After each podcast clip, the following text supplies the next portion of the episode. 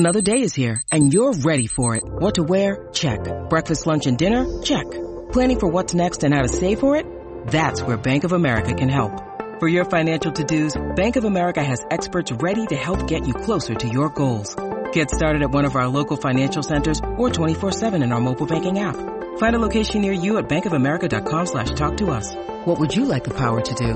Mobile banking requires downloading the app and is only available for select devices. Message and data rates may apply. Bank of America N A, member F D I C. Mother's Day is around the corner. Find the perfect gift for the mom in your life with a stunning piece of jewelry from Blue Nile. From timeless pearls to dazzling gemstones, Blue Nile has something she'll adore. Need it fast? Most items can ship overnight. Plus, enjoy guaranteed free shipping and returns. Don't miss our special Mother's Day deals. Save big on the season's most beautiful trends. For a limited time, get up to fifty percent off by going to Blue Nile dot com. That's Blue Nile dot com. Gives it to Jeff Green, guarded by West. Here's Garnett. They're looking for Pierce. They have back door to Green. Scores. Ah, they used it as a screen. Paul Pierce was there, and he screened it, and that's how you were able to get the open shot on the inside. Knocked away by Wilcox. Here comes Boston on the run. Here's Crawford on the drive, scores it. Again, that Boston quickness running the floor.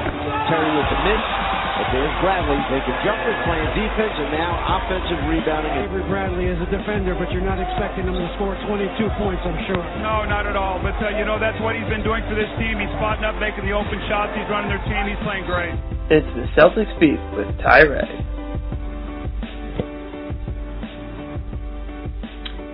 Hi, everybody, and welcome to Celtics Beat. Ty Ray with you, along with my co-host on this Sunday afternoon, or, or should I say Sunday evening if you're on the East Coast.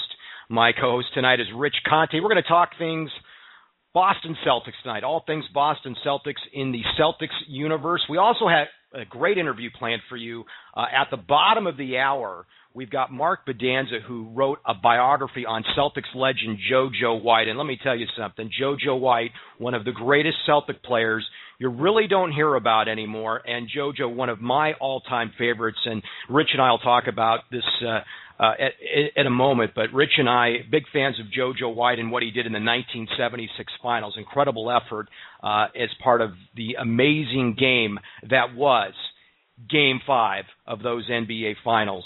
Just an incredible series against the Phoenix Suns back in nineteen seventy-six. Of course, we're going to talk about the Celtics' loss today at O K C. The Celtics pushing a rock up a hill all game long, just couldn't get over the hump, and finally that rock uh, fell back on them in the fourth quarter, losing at O K C today, ninety-one seventy-nine. Uh, we'll also be talking about the Celtics' success of late. They played very well on the road before today, winners of four of five. And then we'll end the show with some talk about LeBron James, the Heat winning streak at seventeen as they take on the Pacers tonight, and will be a stiff test for the Heat as they've lost two times uh, this year to the Indiana Pacers. We'll talk about Kobe Bryant and what he's doing to keep the Lakers in the playoff chase, and also the Knicks suffer a huge loss. Amar'e Stoudemire goes down with a knee injury, out six to eight weeks. They're just hanging on to the Atlantic Division lead. Can they hang on some more uh, and take it to the wire, or do the Celtics have a chance to sneak away with the Atlantic Division once again this season? Now let's get to my co-host, Rich Conte. Rich, thanks for joining me today on the Celtics Beat. How are you doing, sir? I'm doing well, Ty. Thanks for having me. So let's talk about today's game against O K C. I think it says a lot about the team. I'm kind of a half-glass-full kind of guy. The team shoots well under forty percent. Garnett can't throw it in the ocean today. Jeff Green clearly, uh, as I said on Twitter, was pressing all day long, I think because it was his first game back at O K C since the trade that sent him to the Celtics for Kendrick Perkins. He was two eleven from the field. The Celtics turned the ball over, what, nine times in the first quarter. Yet I always felt that they had a chance to win the game today if they could just make one run. And unfortunately, that one run did not happen. Rich, what are your impressions? Yeah, you hit the nail on the head, Ty. I mean, I love the uh, Sisyphus uh, metaphor right there in the open. And the thing I like the best is you know, they, I, I never really, I never felt that they gave in at all. I, I felt like they kept clawing, scratching. You know, there was that, um, you know, moment when they went down by, uh, I believe it was fourteen or so, with about three minutes left. They could have just uh, thrown in the towel. And uh, uh, Terry, who was pretty quiet all game long, uh, finally came up with a couple of threes there to, to bring it back down. And they, they just kept fighting, but uh, really wasn't in the cards today, I don't think. Uh, you know, this was, for all intent and purposes, a back-to-back. You know, they uh, they played the uh, the overtime game Friday night, go on the road to O K C for an early start on a Sunday. Um, you know, it's a it's a tough one. Uh, O K C has got to be a co-favorite there, along with the Heat. Um, and you know, I I, I kind of ended the uh, the game feeling like the Celtics can play with those guys. I felt the same way. I never for once thought the Celtics were out of the game today. I thought Bradley did an exceptional job on uh, Mister Westbrook, who didn't have a particularly strong game today. And if it weren't for the officials, and I don't want to get into that, I'm not one to just pound on the officials, but when you look up on the scoreboard and the Heat have a seven or eight point lead and it's because of free throws, uh, that tends to bother me. I think that's that that's only natural if you're a Celtics fan. But I thought all in all, watching the game today, like I said, if the Celtics could have just made one run at some point in time during that contest, they could have won the game, and that run just never seemed to happen. And I thought Doc tried a lot of things, even tried small ball at the, the end there. That lineup I thought was kind of interesting when you had, what, Crawford, Bradley, and Lee on the floor. What did you think of that lineup? Well, I mean, I, you know, I think he was trying to, you know, go for the home run balls, uh, get a, you know, get a maybe quick run, a couple of balls to drop from, from deep and, and get them back into the game quickly. You know, I think that's a good look for them in short stretches. I think uh, for any extended period of time, they're already so small to begin with uh, that they're always you know, kind of kind of clawing, scratching to stay in the game on the boards. Um, they they actually did great on the boards today. They, they did. Rebounded O K C. They defended. I thought the difference was really the, the turnovers and the bench, frankly. Um, the bench has been playing great for them. It's been one of their strengths, and they just, all in all, had a horrendous game today. I think they were uh, cumulative minus thirty in the game, whereas the uh, O K C bench was a cumulative plus twenty-six. And wow, that's that's that's a big hole for the starters to dig their way out of. Um, I thought you, you you said it exactly right. Court, um, Avery Bradley played Westbrook to a standstill. I think uh, Bradley, let me see, his turn, assist to turnover ratio was five to one, and Westbrook's was two to three. And I'll I'll, I'll take that any uh, game of the week. And Durant, they held him to twenty-three points on six of sixteen shooting. So, you know, I, I, like I said, I thought they defended. I thought they competed on the boards. Uh, just couldn't buy a shot in that fourth quarter. I think the uh, you know the, the trip caught up to them, the, the tired legs, especially Garnett. And after a hot start, he had he had a lot of trouble finding the basket. I, I don't think I've ever seen K G struggle in a game like this. I, I wish we had C L N S's stats at him today, because I don't ever recall a game where Garnett went five of nineteen from the field. And at one point, I believe he missed ten shots in a row. And there were some shots right at the rim that he even missed. And he really, really struggled. He did have eleven boards uh, on the game, but clearly not, uh, not a strong effort for him today. And then you couple that with Jeff Green, who has been basically, I think, the X factor for the Celtics coming in, leading that bench to the strong performances they've had in, in recent weeks. And Jeff Green only goes two for eleven. And I really thought in watching him today, Rich, he looked like he was pressing. Just, you could see it on his face. You could see it in his body language. There was just something not quite there today. I think he tried to get it going early, and then when the shots weren't dropping, uh, it just, I think it bothered him. At least it appeared, appeared so on national T V. No doubt. Um, he was definitely tight. I, you know, I think for the most part, the entire bench played that way. Uh, you know, coming into this game, they'd been playing so well. You look, coming to O K C, it's kind of a, a benchmark game, and I think the, you know, the bench kind of tightened up in the moment. And, you know, I think I, hopefully it'll be a good experience for them. Hopefully kind of getting through that and, and you know, getting into the playoffs and, and, you know, being faced with games like that night in, night, night out, they'll work through it. But yeah, that that was really the game there. They, the the performance of the bench and the, and the turnovers. Um. We don't mention his name much because he hasn't had the season I think most Celtic fans had hoped he would have following up his first season in Boston.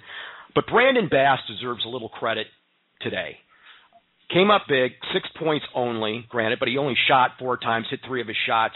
thirteen boards for Brandon Bass, which is a season high. And, and he did his darndest to keep the Celtics in the game, and he's taken a lot of criticism uh, from people today. He also had, I think, his highlight of the year when he grabbed a rebound and then stuffed it back in. Rich, your impressions of Bass today?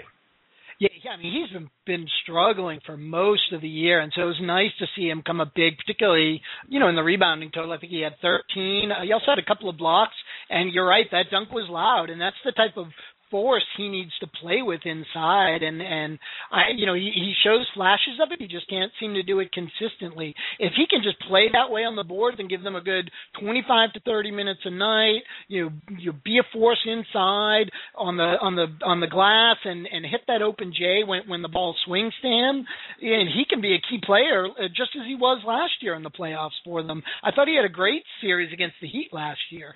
You know, he did. In fact, I think at the end of that series, he was even guarding LeBron James at times. So uh, Brandon is a, a player, I think, of still enormous potential. He, he really is. I hope that in the off season that somebody grabs him or he's encouraged to work on some, some moves, because this year, I don't know what it is.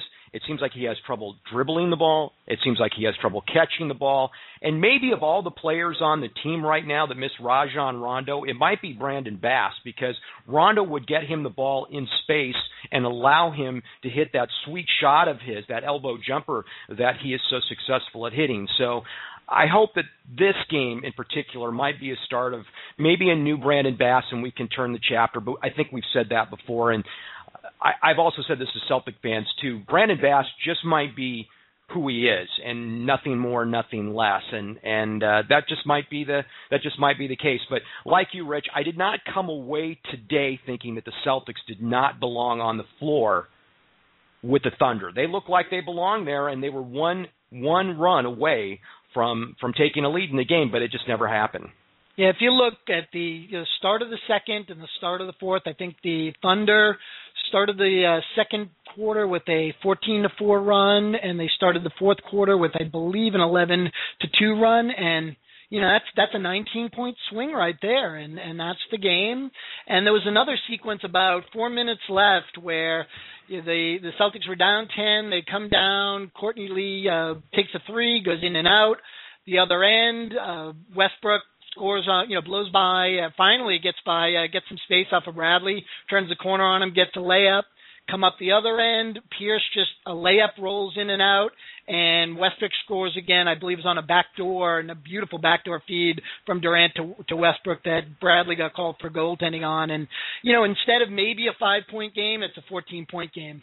And, yeah, and, and that, that was it right there. That was huge, and that was not a goaltending on Bradley. We don't need to get into that. Like I said, we don't need to talk about the officials, but that was not a not a goaltending on Bradley, and it really hurt the Celtics too. I, I think most people, if you're watching the game and you're looking at the final score here, it was ninety-one seventy-five. We're talking a three-point game going into the fourth quarter, and the Celtics had the ball at times to cut it to one and just could not hit a shot.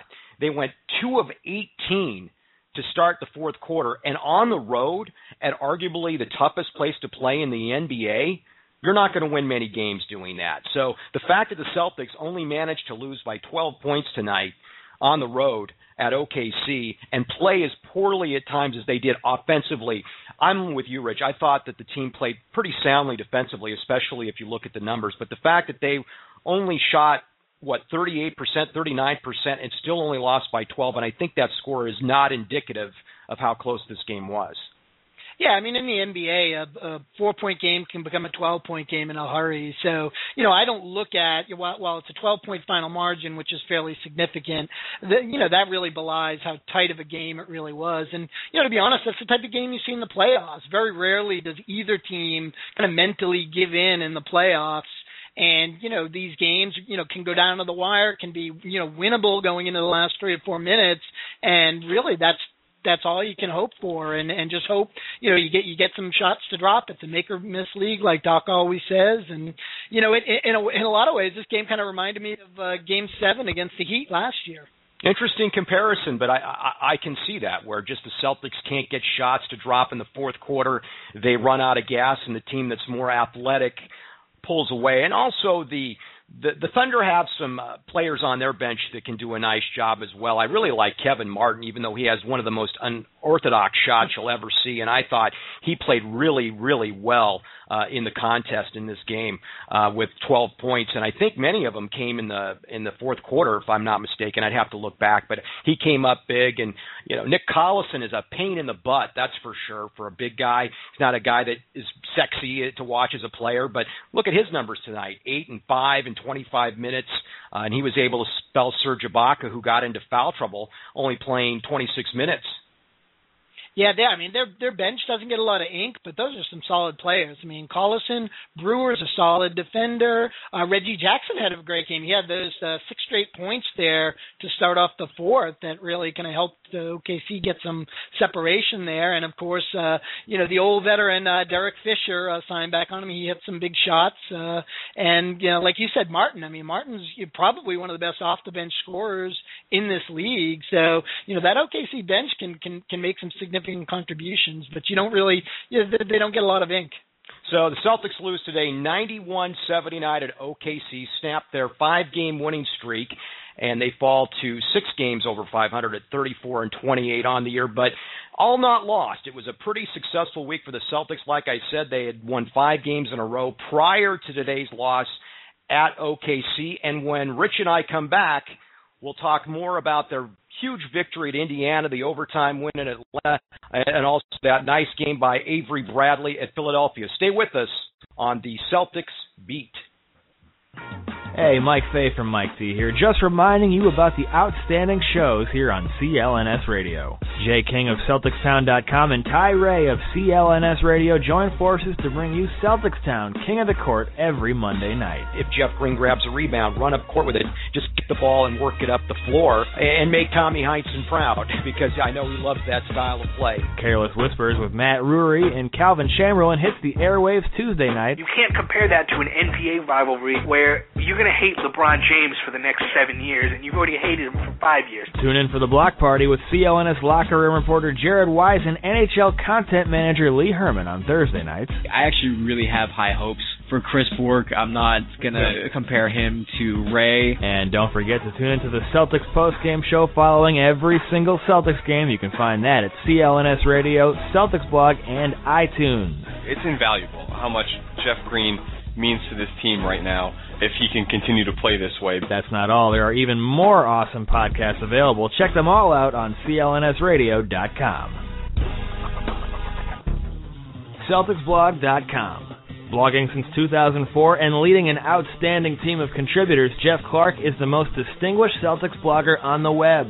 Celtics Blog features a team of journalists and locker room reporters that provide Celtics fans the most unique, thoughtful, and in-depth commentary online. There's a bunch of ways to interact with the number one community of Celtics fans, Friday fan posts, fan forums, and the most popular live game chat room. C L N S Radio is proud to be a content partner of Celtics Blog, and Celtics Blog simulcasts the C L N S Celtics postgame show following every single Celtics game. And that's not all. C L N S and Celtics Blog join forces this season to bring you The Garden Report, the only H D postgame show shot live on the parquet floor at T D Garden.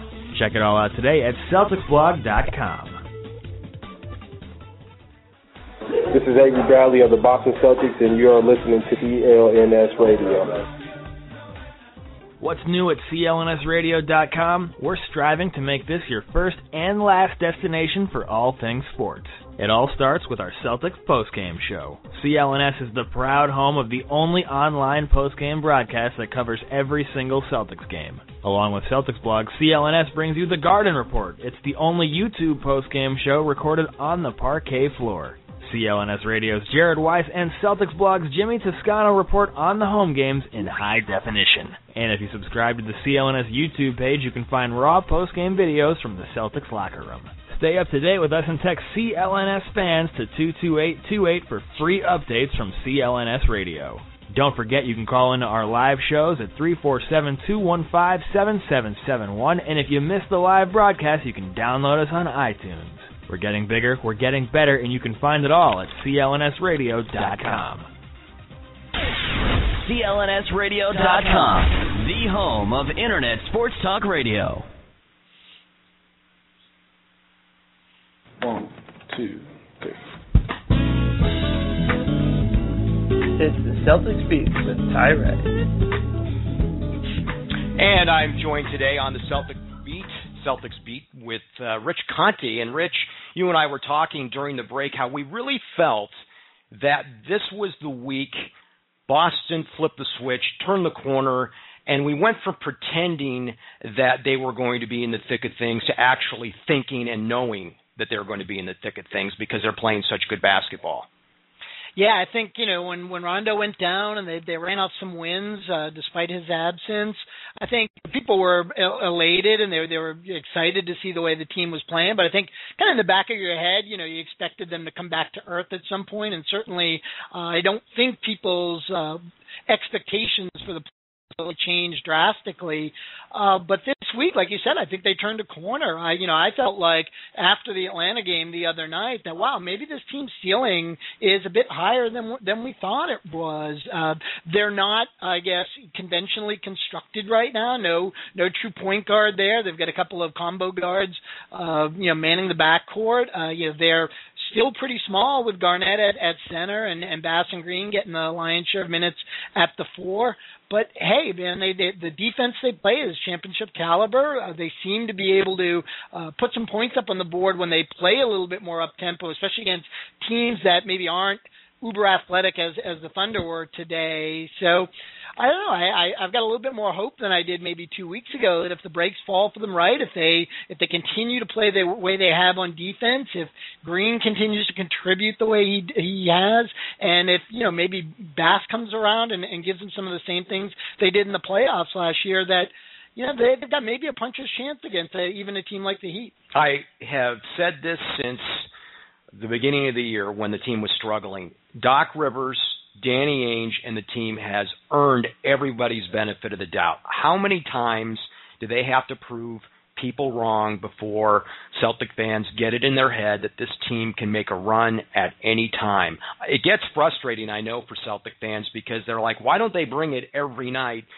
But they've done it year in and year out. Look at the year, Rich, they went, what, twenty-seven and twenty-seven in their final fifty-four games, then play some of their best basketball in the K G era, era in those playoffs, beating, what, the Heat in five games uh, that year. Uh, that was the series where Pierce hit the, the game winner in game three at the buzzer against the Heat. Then they demolish LeBron and the Cavs three straight. Rondo goes off in that series. Then they take down Dwight Howard. And if Perk doesn't go down, Banner eighteen probably hanging in T D Garden right now. So nobody thought they could do it that year. The team was playing terribly, and they flipped the switch. This year, I still have some question marks. Like you said, very unconventional, especially with no point guard. But you and I are old school enough, Rich, to know there was a time when you did not need a point guard to be successful in the N B A. Oh, that's absolutely right. You know, really, I don't remember hearing the term used the way it's used today until maybe the mid-eighties or so. I think, you know, Isaiah was one of the first guys. You know, obviously Magic was one of the, the greatest point guards of all time, but he played all over the court. You know, in terms of guards, it was, I think Isaiah was really that first kind of small guy who orchestrated the offense and was a scoring threat that really kind of earned that, that, that uh, label. But, yeah, you had guys like Jojo White, you know, the subject of our, uh, our guest book a little bit later on, um, and, and other guys who were just guards. And that's how I feel about Bradley and Lee. They're, they're just guards. They can handle the ball. Bradley in particular has shown tremendous uh, increase in his confidence, handling the ball, distributing the ball. You know, the, last year, even as great as he played defensively, uh, he, you know, the ball looked like a hot potato in his hands. And, and now I think, you know, he's confident running the offense and, and, you know, stepping right into jumpers in addition to playing that great defense. So, yeah, you know, it's, uh, I, you know, maybe they're, they're proving you don't need uh, that, that, that Rajon Rondo pure point guard uh, to, to, to be a factor. Yeah, and speaking of Avery Bradley, think about the game he had at Philadelphia the other night, really coming into his own, twenty-two points, becoming an offensive threat, and a key part of that, that Celtics victory at Wells Fargo Arena uh, against the Sixers. And I know the Sixers are having a down year, Rich, but anytime you get a victory against the Sixers, you'll take it because they always give the Celtics problems. That's right. They, you know, they seem to be uh, built in a way to give the Celtics a little trouble. I think guys like Holiday, who can get into the paint and break the defense down, always, you know, challenges, uh, you know, the type of defense that Celtics play that, you know, really relies on overloading the strong side. And Bradley came, came up great, man. ten for fifteen from the field, couple of three-pointers, uh, seven rebounds, five assists. Just great game all around. And I, you know, I could just see that confidence. And to me, he, he kind of, uh, this week paralleled kind of what I saw in the team in that, you know, obviously Celtics fans really appreciate his play over the last year plus, uh, really missed him in the playoffs last year. But I think we, we still kind of view him as, wow, he has great defensive impact on the game, but, you know, he's limited offensively. I don't know. After this week, I'm beginning to wonder if he's got a, bit, a higher ceiling than we think he does. I, I think he does. I, I really think he's also gotten explosiveness that maybe he's holding back on because he might be tentative because of the shoulder injuries, and he plays so damn hard, Rich. I, I worry about him getting hurt every time he drives to the basket or, or dives for a ball or, or, or plays tenacious D on, on on an opposing point guard. I'm always worried that something might happen because it has in the past. And he's always had these lingering injuries, and he and he did earlier in the season too. He can score. We forget, Rich, before he got hurt last year, near the end of the season, I remember a game against the Hawks when basically the Celtics rested all their starters. Uh, I think it was like Bradley and Sasha Pavlovich, and I don't know if Petra started, but it was a crazy lineup Doc played on the road against the Hawks, and Bradley went off, went yeah. off that game. I think he had like twenty-nine points. So we know uh, he has it in him at, at, from time to time, and he's not one hundred percent yet. So imagine when he's at full health, what he's capable of doing, and this extended playing time at the point, it's got to benefit him in the long run, I would think. Just having all this time running the show, it, it's just going to benefit him for the postseason. Absolutely. You know, and, and I'm beginning to wonder, you know, I, you don't really hear him talked about uh, in terms of basketball I Q, but, I, you know, over this past week, I've seen him make some plays. I think Friday night in particular, he, he tipped an offensive rebound to himself and, and, and passed it back out. Little plays like that that he's making that, you know, really make you wonder if, wow, this, this guy is, like you said, really just kind of just starting to scratch the surface and, and, and show what type of player he can be. So the Celtics win in Philadelphia. They go back-to-back and have to play at Indiana, one of the toughest places to play. The Pacers, one of the best home teams in the N B A. Boston gave it their all at Wells Fargo on Tuesday night. Going to Indiana, pretty much trailed the whole game. They had a brief lead in the first quarter. They're down nine points with four and a half minutes to go. Paul George, I believe, hit a three. Pacers got the lead. Game over, right? Celtics clamp down, play amazing defense for the final four and a half minutes, go on an eleven oh run, capped by a K G. By the way, that was a bad pass by K G to end the game, but but nonetheless, he, he passes to Jeff Green, who has to come down with it instead of a catch and release at the hoop. And then Green banks it in, makes his biggest shot ever as a Boston Celtic. Celtics come out of that with an eighty-three eighty-one win on the road, win a back-to-back on the road. I think maybe the biggest win of the year, Rich. It could be. You know, coming out of that game, I felt, wow, you know, this, this team, you know, if they can play that type of game, they can beat anybody. Um, and then to see them follow it up the next night just kind of showed that, well, there's, maybe they're starting to hit that consistency. But I agree. You know, that comeback, that was an eleven oh run to, to close out the game, and the defense they, they played that really fueled that run, that's the type of play on the defensive end especially that, you know, has really been their hallmark when they'd had success in the playoffs in two thousand eight. In two thousand ten, and then, you know, two thousand twelve, what, what got them into the, you know, down to the wire for the seven games against Miami. And so happy at the end of a game. The Celtics have so many people, people with skills capable of making big plays, be it shooting, passing, that they don't go to the Pierce isolation. I love Paul, but come on, give it a rest. And we saw the Pierce isolation raise its ugly head in the Atlanta game on Friday night when the Celtics squandered a twelve-point lead in the final six minutes. Celtics led the Hawks, had the game in complete control. The well went dry. Rich, I thought the team got tired legs in those final six minutes, and Atlanta was able to come back on the shooting of Josh Smith and the speed of Jeff Teague. Yeah, I think the, the Hawks scored, if I'm not mistaken, twenty points in the, the second half of the uh, fourth quarter there, and that's just so uncharacteristic for the Celtics. Looked like tired legs, looked like a lot of mental breakdowns, too. You know, I thought they maybe were as tired mentally as they were physically. I think uh, Green in particular just, you know, had a couple of plays on the defensive end where he just left, you know, Smith all alone underneath, and I was shocked to see them turn it around in the overtime and, and pull that game out. Completely agree with you about the Pierce isolations. I think I think Doc tends to go to that when he's trying to steal a win and, and, and maybe feels like if they can kind of just get out of Dodge uh, easily. But I like it so much better when they stay away from the hero ball. They they look to move the ball, and, and you know, a guy like Garnett is perfect in that type of offense. And I don't mean to, to nag on Paul because he was sensational that game. He had twenty-seven points to go with, I believe, seven boards and seven assists. And he had some key shots in the fourth quarter to keep the Celtics ahead late, but the Hawks would answer every time. And then the Hawks go up by four in the overtime. And, Rich, I, I thought that game was done. I thought the Celtics were dead on arrival. And then Jeff Green hits the miracle of three-point shots. I, I've never quite seen a shot like a three-ball that bounces high up in the air and just rattled around and in. And maybe the lep, maybe maybe the leprechaun is on the Celtics side this year. Yeah, I think uh, I think that's actually what Mike Tirico said when the ball went in, was that the uh, leprechaun was perched on top of the backboard and, and tipped it in. I, you know, when, when the ball hit iron, I, I was pretty deflated. I thought, well, that, that shot might be the game there, and, and just kind of that split second, you know, complete reversal of fortune was, was great to see. It drop through the net, and you know, from that point on, I you know I thought they played great to close it out. Terry, who, you know, had a, a difficult game. Most of that game really came through there in the last minute, minute and a half with, you know, big basket and then a couple of free throws.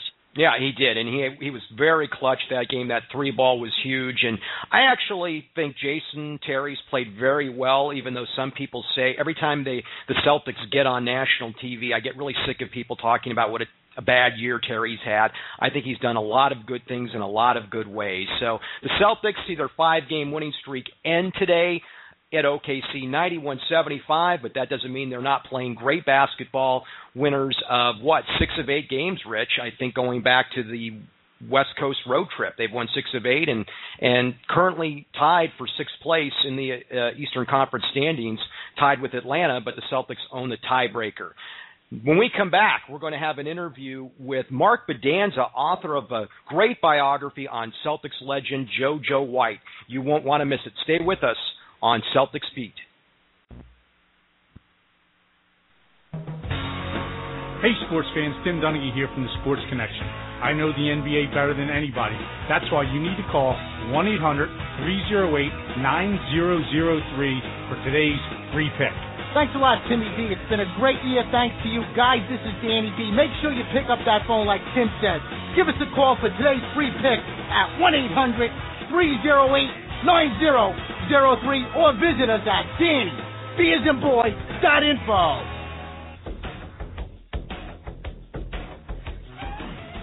This is your boy, Delonte West, and you're listening to C L N S Radio. This is Mike Fay from Mike T. What's new at C L N S radio dot com? We are now a credentialed member of the media. That means you can make C L N S radio dot com your one-stop shop for all Boston Celtics-related news. Oh, and don't forget our outstanding live streaming broadcasts. Get your week started Monday night with the flagship program of the network, the Celtics Late Night Show with B. Paul and Nick Gelso. So you know nothing um, about him. You don't know what he can provide quality minutes. But you like his name, Etwan. Check back in Tuesday night for The Breakdown with Dave and Audley. He has that veteran experience, and that's yes. going to be more valuable than what he puts on the scoreboard as far as I'm concerned. Former N B A referee Tim Donaghy takes you inside Vegas numbers on Wednesday night with The Right Call. They were telling him he was crazy, and you know how those two nuts are. You know, they're, they're Tiger. They created Tiger Woods, for Christ's sake. And Tyler Tomlinson and I close out your weekend Sunday night with Mike T. If I'm a big money celebrity, athlete, movie star, prenup, dude. Yeah. Right? Oh, my God. Are you kidding me? And here's the best part. You can call into our shows toll-free and voice your opinion anytime at eight five five C L N S now. Check us out today, C L N S radio dot com.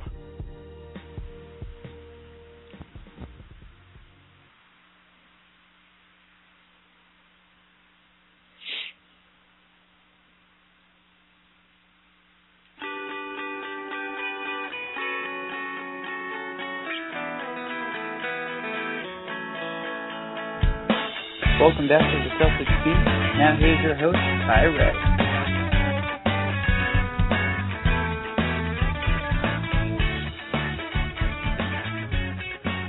Hi, everybody. Ty is back with Rich Conte. Just reviewed the week that was the Boston Celtics. The win streak comes to an end today in O K C, ninety-one seventy-nine. Celtics in the game pretty much the whole way, but when you shoot two of eighteen to start the fourth quarter in Oklahoma City, you're not going to win many games, and that was the case today. So the Celtics fall to thirty-four and twenty-eight on the season, six games over five hundred, but still playing good basketball. Now we're joined by a very special guest, author Mark Bodanza, who did a biography on Celtics legend Jojo White, one of my favorite all-time Celtics players. The name of the book, Make It Count, The Life and Times of Basketball Great Jojo White. Mark Bodanza, welcome to Celtics Beat. Thanks for joining us today. A pleasure to be with uh, both of you, uh, Ty and Rich. So how did, it come up, how did it come about, the, the book and, and your association with Jojo White? Well, I got to know Jojo um, about uh, two and a half years ago, three years ago. And I remember the, one of the early uh, times we met, um, I was uh, sitting there uh, across from him, and I, I um, was thinking back to uh, a famous basketball game, sometimes referred to as the greatest game ever played, uh, back in nineteen seventy-six, and I'm sure you guys are familiar with it. Um, oh, yeah. Game game uh, five of the uh, N B A Finals that year, and uh, pitting the uh, Celtics and the Phoenix Suns. And, of course, that's the triple overtime game when uh, Jojo played sixty of three, sixty-three minutes in that basketball game. And I was thinking back to that game. It was probably the most, uh, certainly the most dramatic basketball game I had ever witnessed to that point in my life. And it was really a, a basketball game that brought the uh, whole Celtics heritage and pride uh, to me. And uh, I was twenty years old at the time, and when that game occurred, between my sophomore and junior years in, in uh, college, and I, I would have never dreamed back then that someday I would uh, have the opportunity to talk to uh, the architect of that of that Celtics victory, if you will. And uh, I, I had I had to mention it to Jojo that I was sort of reminiscing about it, and he took off that nineteen seventy-six championship ring and, and handed it to me, and I could feel all the weight of the uh, symbolism of the ring as well as the gold itself, and it was a, it was a moment, I guess, and uh, something I'll never forget. And it wasn't too long after that that I suggested to him the idea of writing this biography. Hey, Mark, this is Rich. Um, just wondering, to me, it's a travesty that JoJo uh, has never been elected to the Basketball Hall of Fame. And I wonder if, um, you know, baseball fans are familiar with, uh, you know, the number of uh, New York Yankees in the Hall of Fame and how a guy like Phil Rizzuto, who maybe didn't have numbers that would have otherwise warranted him being elected, kind of gets in, uh, you know, uh, largely on the, the strength of the Yankees uh, mystique. Has something kind of the, the inverse of that happened here with JoJo, where maybe there's been so many great Celtics and they kind of dominate uh, a lot of the N B A lore that, that a guy like JoJo kind of gets overlooked? It's it's truly a mystery, Rich. I, I mean, th- th- that theory's been postulated, you know, that uh, because, uh, you know, he was a Celtic and there's so many great Celtics that uh, his con- contributions get watered down in the process. But I don't think anybody really knows. Um, it's interesting. When I researched the book, I found um, a pretty respected basketball statistical reference called Uh, basketball reference dot com, and they keep a um, probability uh, profile for each player in terms of their likelihood of reaching the Hall of Fame. And each player, uh, once they retire from the game, it gets a, gets a uh, probability statistic. And there are uh, JoJo is the player with the highest probability statistic that's not in the uh, Hall of Fame and that is eligible for induction. There are a few other guys. Um, Shaquille O'Neal comes to mind, and there's, there's a few others that are have higher probabilities. I think there's three or four, but none of them have reached um, eligibility status because they haven't been retired long enough. Uh, I think each one of those players that is above JoJo's probability is probably a deadlock to get in. So it, it, it again underscores the fact that there's a real travesty going on here in terms of uh, why he's not in, and, and um, there have been lots of articles written about it over the years, dating back a while now. Uh, people, you know, decrying the situation, but uh, nonetheless, it persists. And like I said, it's it's really, uh, really, and truthfully, uh, in truth, in truth, a mystery as to why that exists. Mark, in getting to know JoJo White, what would he like fans and the N B A community to know about him that perhaps they don't know? There's really two things that define JoJo. And one is, is he's, he's a man of great faith, and he, and he believes in giving back. Um, he was raised as the youngest of seven children. His dad was a uh, Baptist minister, and his mom, an old-fashioned Baptist mom, uh, stayed at home to raise the kids and, uh, you know, inculcated some really solid values. And he believes in giving back. Um, he, he's a very gracious man with his fans, and, and um, I've witnessed that several times uh, in the Boston Garden and airports and in other places. And I think the other thing that uh, defines JoJo is the fact that he's got such a love and passion for the game, and that he played it that way. He, he played it because he really loved the sport, and he had an early uh, passion for it, dating back to the point when he was just a young lad growing up in Saint Louis. And he often tells the story that his, he used to be Uh, playing basketball into the into the late uh, night hours uh, when he was a young man, and of course his parents were quite concerned about uh, what he what he was up to, and he would explain each time that he was playing basketball, nothing more. And um, sometimes it was met with some skepticism, but finally they got to see him play some high school basketball, and it validated all of those uh, explanations that he made when he was young. Um, that he was actually on a court and uh, honing his talents. And, of course, he was a great high school uh, basketball talent and received ultimately uh, two hundred fifty scholarship offers to college around the country. Rich and I were talking before the show about, and actually during the show now that I think about it, about the fact that we always talk about point guards nowadays. And when the Celtics were winning titles, we really weren't talking about specialty guards. It was just guards playing guard. And isn't it funny how the game has evolved into, to especially like we're talking Rondo and D. Rose and Darren Williams. And uh, what does JoJo think of that? If, if you talk to him about that kind of thing? Yeah, we've talked uh, a lot about that. I mean, you know, of course, you know, he, he, he makes a joke sometimes, and, you know, defense was a much bigger part of the game, of course, when JoJo played than it is today. And, you know, I'll ask about a player, and, and he'll say he couldn't he couldn't guard a parked car, and the uh, which makes me, and he just flashes that that, that big grin of his, and, it, and he says it not maliciously, but it, it, there is it is a tr- there's some truth in it. I mean, it's just the defense has gone out of the game, and I remember one of my first interviews with his college coach Ted Owens, who said, you know, one of JoJo's first uh, uh, games at the varsity level, he dominated a game and he scored two points. And, you know, he really was taught, um, you know, through four years of college, the fundamentals of the game, and uh, learned, learned uh, you know, how to general a basketball team as a guard, as well as to d- defend. And, um, you know, he decries today that, you know, there's a lot of um, the fundamentals that have gone gone gone out of the game, and that, you know, JoJo, in JoJo's view, and I think it's a it's a pretty good one, that, you know, the, the lack of uh, some of these kids are, uh, you know, going to school for one year if they go at all, and they're not getting all those fundamental, uh, you know, all those fundamentals of the game that they would get in, uh, you know, spending that uh, four years in a, in a program at the college level. Yeah, it's, it's interesting you said that, Mark. I, you know, I wonder what JoJo uh, thinks of, and if, certainly if you get any insight, this would be, be great to hear it, of a guy like Avery Bradley, uh, you know, a guy for, for whom, you know, defense is as much of a part of the game as offense. And, you know, despite only playing one year at Texas, you know, really does seem to understand and value fundamentals, and, and kind of fits into the Celtics culture that way.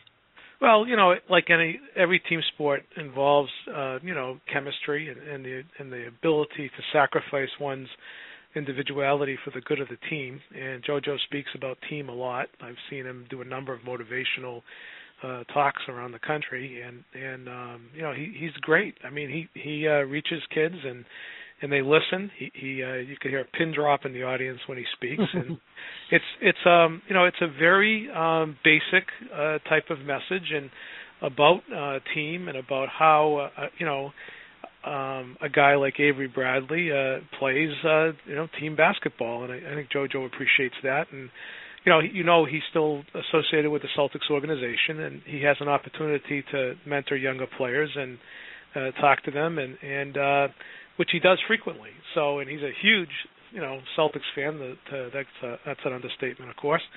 Um, and uh, loves the team, and and uh, you know, you'll find him at uh, most at every home game, and uh, rooting him on. And boy, he, he is a Celtic true and true. And uh, I'll tell you, uh, the first time I walked into the arena with him there at the Boston Garden and saw the ovation he got, I was I was a little surprised, at, frankly. Um, you know, a lot of the people that were cheering weren't born when JoJo was playing, and I'm thinking, you know, what is this uh, attraction that he's? I mean, he's certainly a great basketball player, but I was, I was trying to figure it out and put it all in place, but. Having wa- watched him walk through the uh, the hallways and the aisles there at the Boston Garden on a number of occasions, you know, there isn't a fan that that stops him that he doesn't uh, ha- give him a handshake or give him a photo or an autograph if they request. He's very gracious with the fans, and, and uh, he's very gracious uh, in terms of his time with the younger players on the organization. He's really just a really just a great man and a gentleman. Mark, I have to ask you, what is your impression of the Celtics this season? Have they indeed turned a corner and have a chance at Banner eighteen, or is this just going to be one of those fun runs? Who knows? I mean, you know, it's so fun. It, it, it, it is certainly interesting to watch. Um, you know, if you started to think at the beginning of the season that we were going to lose, you know, uh, you know, Barboza and Sullinger and Rondo, and and we would have uh, all probably th- thought that uh, this was going to be a complete debacle, and we'd be lucky we wouldn't make the playoffs even. But it, you know, they they really found a way to pick it up. They've really found a way to, I think, intensify uh, team play and, and get uh, some get the bench to contribute. And um, certainly a credit to Doc, uh, but a credit to the team as well. Um, and You know, I'm a I'm an optimist. I'm a great Celtics fan, and you know, I, I guess we'll just take it a little bit at a time, a game, a game here and a game there at a time, and uh, see, you know, hopefully get a, a good seed in the playoffs and uh, see where it goes. I mean, you know, a lot of the pundits and the experts will tell you they've heard all of the, uh, you know, um, explanations that there's no way the team can get past the, you know, the Heat, and uh, but you know, I've been around sports long enough to know that anything is possible, and. You know, I guess the point is, is got to get there first, and uh, love to see that series if it develops, and and um, you know, not taking anything for granted. There are a lot of other great teams that the Celtics will have to get by before they get to that point, uh, if if that's the way it works out. Uh, but um, it would certainly it's certainly going to be interesting to watch. That's for sure. Hey, Mark, it's Rich again. Just one more question about JoJo. You know, when I when I think of him, um, you know, the image that comes to mind is, is just that that that quiet, you know, passion, that quiet determination. And you know, I know he, you know, um, kind of came of age in a, a really interesting time in our, our history. You know, uh, in talking to him, was were there was there any particular experience that you felt really kind of, you know, shaped that attitude that that, that he brought to the game, or was that just, just kind of his, you know, his just, you know, ingrown nature? Well, Rich, honestly, it, it, like I said earlier, he, he had great, a great upbringing. He loved his, his uh, upbringing. He said he wouldn't change anything in his childhood, and uh, was followed up by some great coaching, both on the high school and college levels. He had some men that he adored. He still has a close relationship with Ted Owens out of Kansas, and uh, these guys guided him through some, you know, formative periods, and. You know, they were tough periods historically in our country's uh, past as well. And, you know, he played on the sixty-eight Olympic team. And don't forget, there was a boycott uh, organized uh, that, uh, you know, uh, uh, that uh, Harry Edwards from San Jose State asked the uh, African-American players to uh, honor. And, and some did, or at least ostensibly did, uh, not the least of which was uh, Lou Alcindor or Abdul Jabbar. Mm-hmm.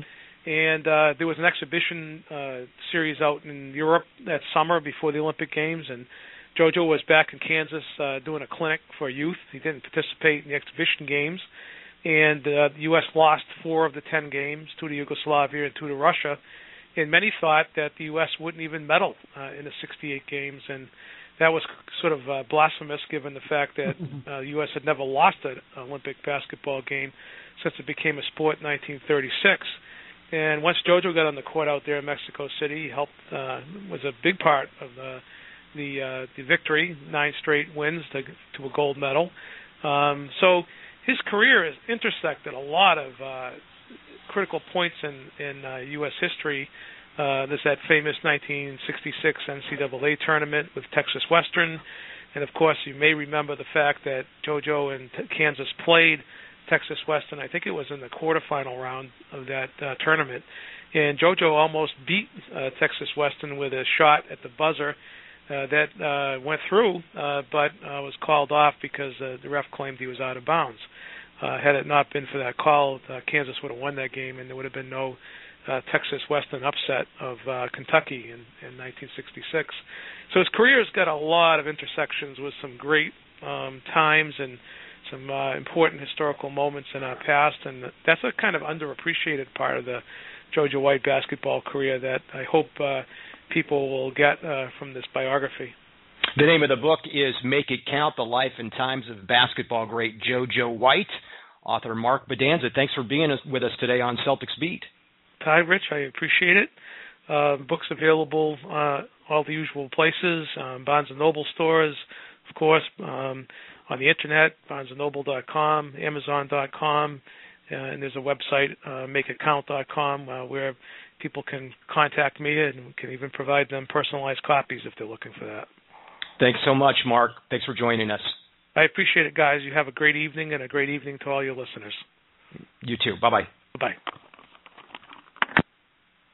Great stuff, Rich. Great, great stuff. So many memories come flooding back into my head just listening to that conversation, that great Game five of the nineteen seventy-six N B A Finals. And for all you young fans out there, I know I'm going to sound like an old man here. Do yourselves a favor and go to YouTube and watch the clips from that game. I think he played sixty of the sixty-three minutes in that game, and that's just a tremendous performance. thirty-three points, one twenty-eight, one twenty-six. The Celtics win that Game five, of course. That game known what is the shot heard round the world because Garfield Hurd uh, hit a shot to send the game what into well, I I can't remember. Was it the second or first O T that Gar Hurd shot sent the game into? Uh, I could be wrong, but I believe it sent it into the second O T. Yeah, and a lot of crazy stuff happened in that game. We had timeouts that resulted in technical fouls. It was just a lot of fun. Paul Westphal uh, in that game, I remember hitting some just crazy shots, and there were some unsung heroes in that game. We could do a whole show on Game five of the seventy-six Finals. Uh, it may be the best Finals game of all time, maybe the greatest N B A game of all time, and I don't think I'm overstating that, Rich. Oh, it's got to be in the top five, and I, you know, I believe it's it's been labeled the greatest game ever played, and and and for, for, for good, really good reason. It's just just tremendous contest. It was one of my formative experiences as a Celtics fan growing up. I remember watching it on my little tiny twelve-inch black and white T V with those archaic C B S graphics, and and you know, you got to love Brent Musburger. Those were the days. Not the Brent Musburger of today, but back then. It was it was quite an experience. You got to remember, we didn't have all the T V channels and alphabet sports networks. There were just very few ways to watch sports back in those days, and my uh, memories of childhood are very fond uh, from that game. And we were talking earlier, too, that we remember watching the seventy-four Finals, but we won't bore people with that discussion. And moving along to other current-day topics, very current-day topics, uh, Rich, around the N B A, the Miami Heat are streaking. Are you impressed with the winning streak? I, it, it, I know it sounds ridiculous to, to ask you that question considering, what, they've won seventeen games in a row, but I've seen enough of them because of N B A League Pass to see them struggle against the mighty Kings, the Cavs, you know, barely pull out uh, a game against the terrible Orlando Magic. So I'm not quite as impressed as some. What are your thoughts? Yeah, I mean, anytime a team wins seventeen games in a row, you know, that that that's obviously an, an impressive achievement. Um, I don't quite think it, it warrants the hype it's been getting. I, you know, I think, you know, there's usually a, at least a, a streak or, or two of that length in any given season. I believe the, the Celtics ran off a nineteen-game streak in, in two thousand nine, um, which I don't recall getting this much attention no. on, on E S P N, that's for sure. Well, I don't recall the Spurs, what, won twenty games last year. I don't recall it getting this kind of play, or the year the Rockets rattled off, what, twenty-two in a row getting yep. this kind of play. And so you got to think that Shane Battier is in the Heat locker room yawning. He's like, guys, we got work to do before we start bragging about winning streaks. Yeah, and you know, they, you know, any team you with a streak that long, you're going to have some, you know, some great performances and some some nights when you struggle, and and you know, it's to your credit when you've got the the mental fortitude to stick with it and pull out games like they did the other night against the Magic. But you know, does a does a seventeen game win streak make them any kind of guaranteed, you know, N B A finalists? Does it make them a dominant team? You know, I, I, I don't think so. You know, if you look at the numbers this year, the uh, Thunder actually have a better point differential, uh, significantly better point differential by about uh, almost two points, I believe, um, over their opposition than um, Miami does. So, you know, you could make an argument they're, they're not even the best team in the N B A right now. Certainly the Spurs have been impressive, although they're a little banged up now. So, you know, I, I think you know, there's this tendency to, you know, look at the Heat, look at the fact they got over the hump last year and, and to their credit, won a championship and, and, and think this has somehow propelled them to a dynasty. But in my opinion, they've, they've still got quite a bit to prove before they get to that point. Yeah, I believe all that talk is, is kind of premature. And they're taking on a Pacers team today that has beaten them twice already this season, nearly had them on the ropes last year. People forget that. The Pacers had them, what, down two games to one in the, the Eastern Conference semifinals. And they had the Heat down in the game Game four, and the Heat rallied to win that game, and then they, they went on to, to win the series and beat the Celtics and then win the N B A Finals. So the Pacers are a team the Heat haven't matched up very well against, and don't know what the score is today, but uh, I'm really interested to see how that game game turns out. Moving along, the Lakers will not go quietly into that good night. Yeah, they won again today. Uh, nice uh, win at home over the Bulls. Yeah, they just keep rolling right along, and Kobe Bryant continues to be ageless. He's done some amazing things. That game against the, the Raptors the other night with the three-pointers, just willing his team to victory. And that game in New Orleans, what, they go on a twenty-five oh run to beat the Hornets? Just playing some excellent basketball, although you could argue they're barely getting by lesser competition. Nonetheless, they're on a roll. Yeah, I mean, it's clear Kobe strapped him on his back, and he's gonna he's gonna play hero ball, otherwise known as Kobe ball, uh, or the the other way around. And um, you know, I, I think at this point, I would expect them to, to get at least that eighth spot. Utah seems to be struggling lately, and, and the Lakers have matched up with them. I, I think Houston will still kind of stay in that seventh spot, maybe even challenge for the sixth spot. So I expect the Lakers to make the playoffs, but hey, I, I don't expect them to win a round. Um, you know, as well as they've been playing lately, at least in the win-loss column, they still can't defend. And, you know, I don't see that changing between now and the playoffs. Uh, Howard's played a little bit better, but still doesn't look like he's, you know, really giving that, that, that top-notch effort that you'd expect out of him. And, you know, frankly, they're not not constructed as, as I think, a team to go deep in the playoffs. You know, you've got, you know, glaring holes on, on the defensive side of the ball with, with Nash and Kobe in the backcourt. Neither, you know, Nash was never a great defender, uh, and Kobe has certainly seen his, his uh, better days are, are long past. Um, Metta World Peace gets a lot of credit on the defensive side of the ball, but I think his best days are behind him. And, you know, D'Antoni likes to play small. So, you know, I have a hard time seeing that team even even win a, a, a round. The only hope I think they have for getting to the second round is if they, they somehow draw San Antonio in, in the first round, and San Antonio is still banged up. And then the Knicks get a big hit. They lose Amar'e Stoudemire for six to eight weeks because of knee surgery. They've got a lot of games on the road to end the season. The Celtics have an outside chance, I do believe, to win the Atlantic uh, if things fall their way.